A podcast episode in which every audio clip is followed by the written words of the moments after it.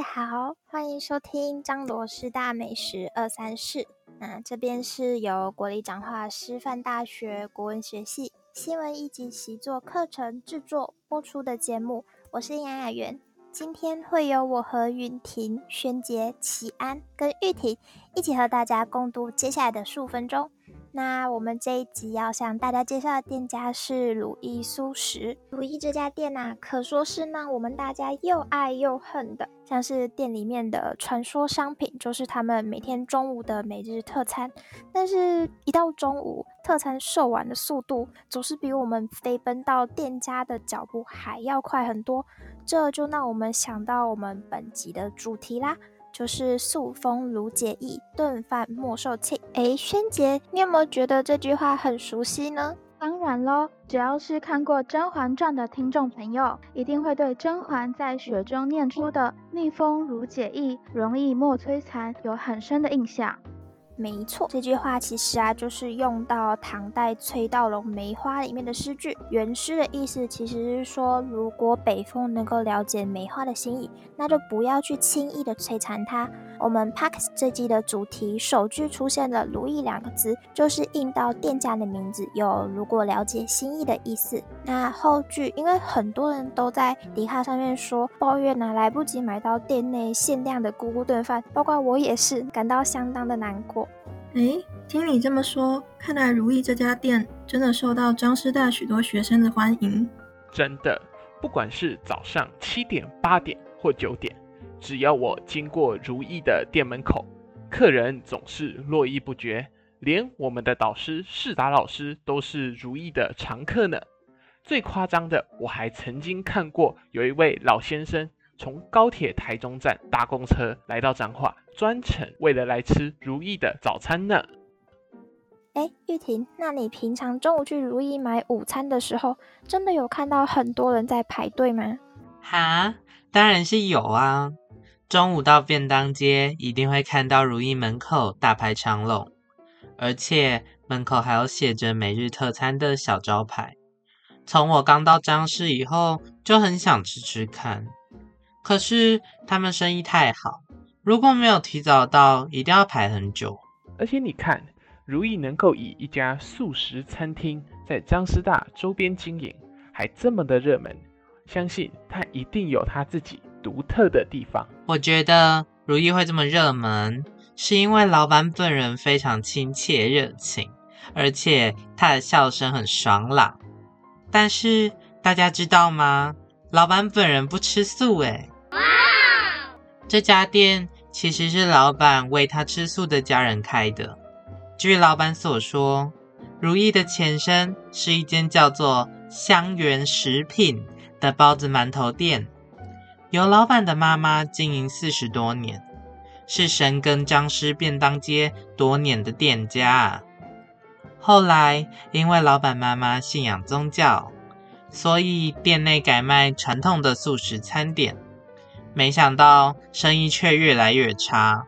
我可以理解啦，因为大学生确实都比较喜欢吃肉，买素食餐点的人真的比较少。哎，真的，便当街到处都是鸡排店。OK， 反正最终老板舍不得妈妈多年的心血，而且店面的位置真的很好，所以他就接手了生意，餐点部分也重新设计。重新开店后，名称就变成我们现在熟知的如意蔬食。老板的理念是将素食转变为蔬食。哦，我知道，素食给人的第一印象就是跟宗教有关，而且感觉上口味比较清淡，改成蔬食后，大家对店内的餐点可以有更多的想象。再加上老板使用西式的烹调方式来制作蔬食餐点，使用新鲜的食材衬托出餐点的美味。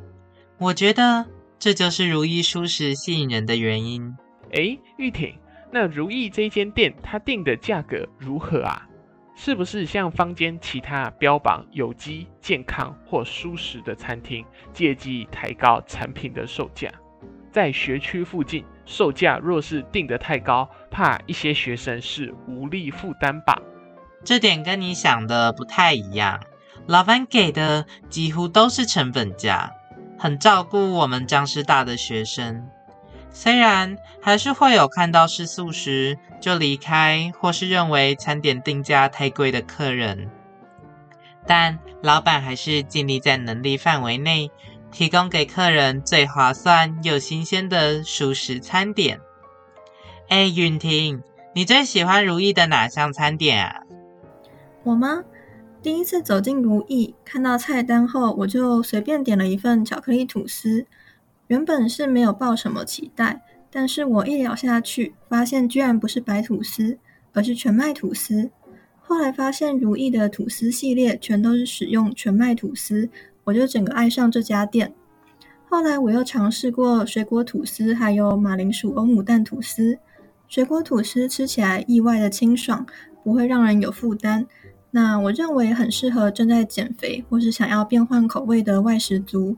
如果不想要吃得太清淡，那马铃薯欧姆蛋吐司也可以是很好的选择。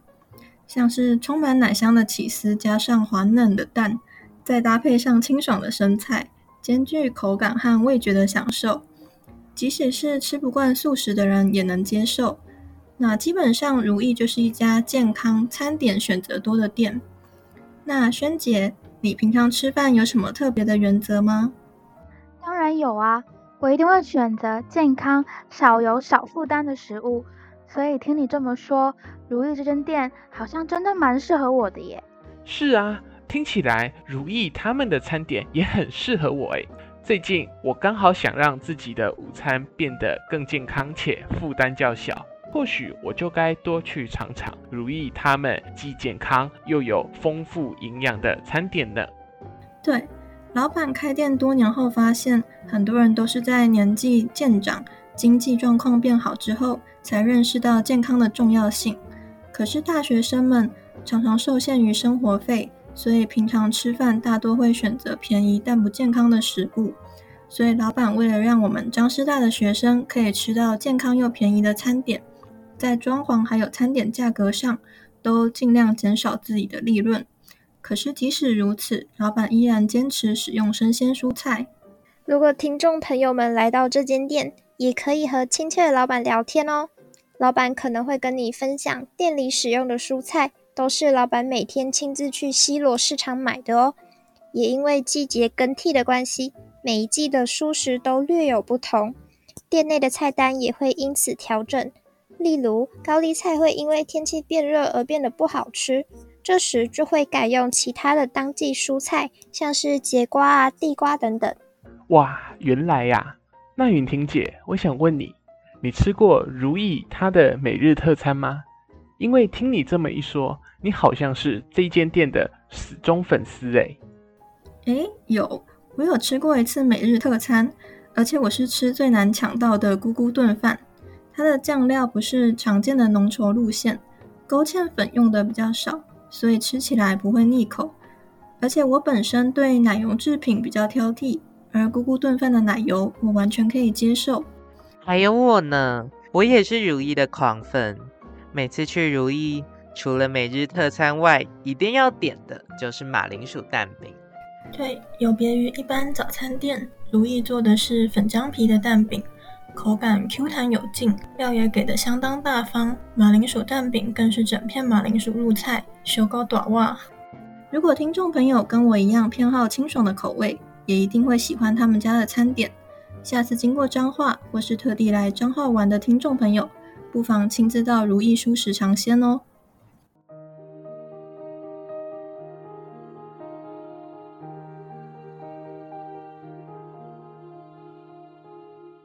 大家还记得我们前面提到过，有些客人还是会看到是在卖素食就转身离开，或是认为餐点并没有添加肉制品，所以这样的定价太贵了。为了发掘素食者以外的客群，老板在产品研发上也下足了苦功，将西式餐点与素食结合，尝试在蛋饼里加入各式蔬菜，果然成功吸引了学生与上班族的注意。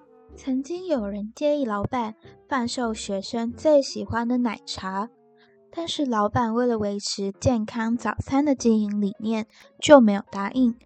老板认为如意和其他早餐店最不一样的就是完全使用生鲜的食材，不使用冷冻加工食品，能够吃到蔬菜本身的咸甜滋味。这就是在早餐店林立的便当街上，如意能够占有一席之地的原因。我发现了一件事，事实上如意它是有和外送平台在做合作的。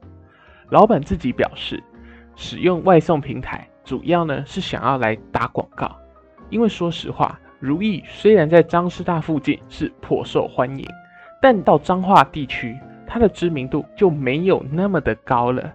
因此，老板希望与平台的合作下，能够增加他这间店的触及率，进而打开他的知名度。嗯，没错。接下来，老板希望能打入彰化在地的家庭客群，因为家庭客的消费量会比较大，也比较稳定，可以弥补学生因为寒暑假返家而造成的经营问题。对对对。老板也有跟我说，未来想跟彰师大学生会的优惠卡合作。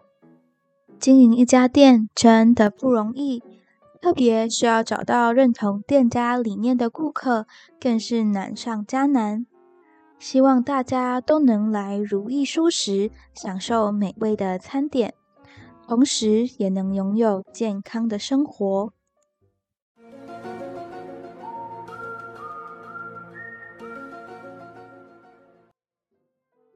刚刚听我们介绍了那么多有关如意蔬食这间店的点点滴滴，不知道大家心动了吗？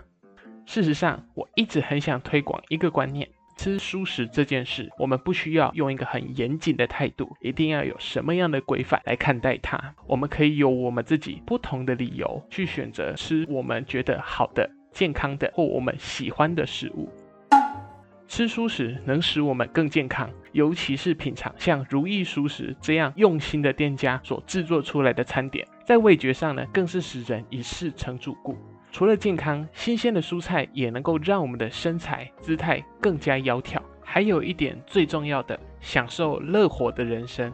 美好的一天就该从一份健康、用心而且可口的餐点开始，就像品尝的如意蔬食，给了我们新的一天满满的活力与朝气。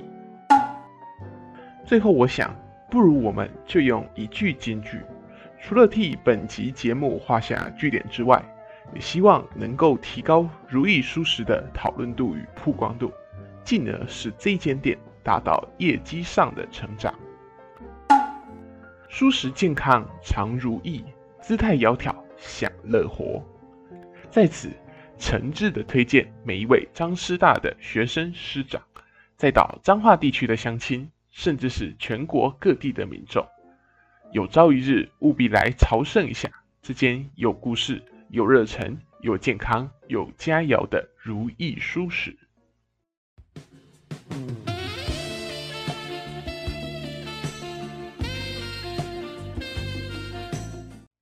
在此特别向如意蔬食对于本集节目的协助致上诚挚的感谢，更感谢实际走访、探查、写稿、记录的允婷、雅媛、宣杰和玉婷。今天的节目就到这边，如果你想知道更多关于彰师大的美食情报，请关注彰罗师大美食二三四的 Facebook 和 Instagram。 再次感谢大家的收听，请持续锁定由国立彰化师范大学国文学系新闻以及习作课程制作播出的彰罗师大美食二三四，我们下次见，拜拜。